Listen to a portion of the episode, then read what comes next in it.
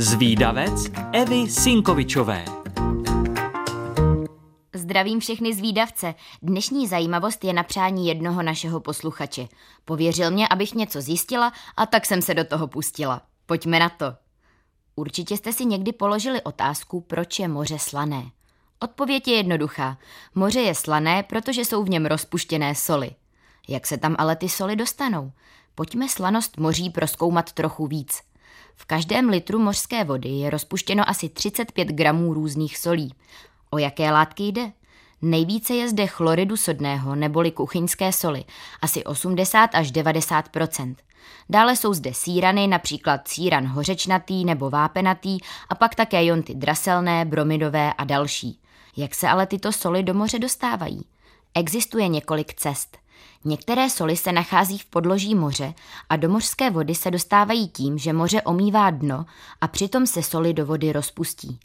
Dále se na různých místech moří, jako jsou hlubokomořské příkopy nebo tzv. podmořští kuřáci, tedy kruhové komíny na mořském dně tvořené minerálními složkami, dostane postupem času voda do ještě hlubších vrstev podloží, kde opět vymývá rozpustné soli. Soli se ale dostávají do moře i prostřednictvím řek. Dešťová voda, která steče do řek, smívá soli z hornin, půdy a organismů. Soli se ve vodě rozpouští a pomocí řek se pak dostávají do moře. Jak to, že tedy nejsou slané i řeky? Sůl v řekách v nepatrném množství je, ale jde tu o koncentraci neboli hustotu. V řekách je koncentrace soli oproti mořím opravdu nízká. Člověk tam sůl nedokáže ucítit, proto vodu řek bereme jako sladkou. Slanost moří se ale liší. Nejslanější je moře rudé a nejméně slané naopak moře baltské. Jak je to možné? Záleží hlavně na tom, kde moře leží, kolik má říčních přítoků, jak jsou velké a také jak moc se voda z moře odpařuje. U rovníku je moře slanější a u pólů zase méně. U rovníku je totiž vyšší teplota, dochází tam tedy k většímu odpařování vody a přítoky řek tam většinou nebývají moc hojné a velké. Sůl je tedy v tamních mořích koncentrovanější. Když do moří sůl stále přitéká z řek a voda se z moře také pořád vypařuje, jak to, že není moře čím dál slanější? Sůl se totiž také stále usazuje na mořské dno a díky tomu dochází k rovnováze. Slaná voda se ale od sladké neliší jen slaností, má i odlišné vlastnosti, právě kvůli obsažené soli. Jde o rozdílnou hustotu a bod mrazu. Slaná voda je hustší a mrzne až při teplotě kolem minus dvou stupňů Celzia.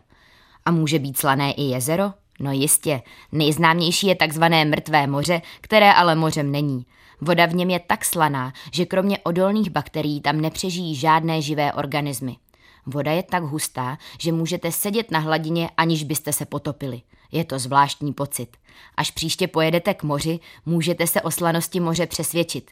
Lízněte si ale jen malinko, není to totiž vůbec žádná dobrota. Moji milí zvídavci, pokud chcete o tom, proč je moře slané někomu vyprávět, ale nestihli jste si všechno zapamatovat, tak nevadí. Už teď si to na webu Rádia Junior můžete poslechnout znovu, kolikrát chcete. A pokud vás napadá nějaká zajímavost, o které moc lidí neví, tak mi určitě napište a třeba se objeví v nějakém dalším dílu zvídavce. Tak ahoj! thank you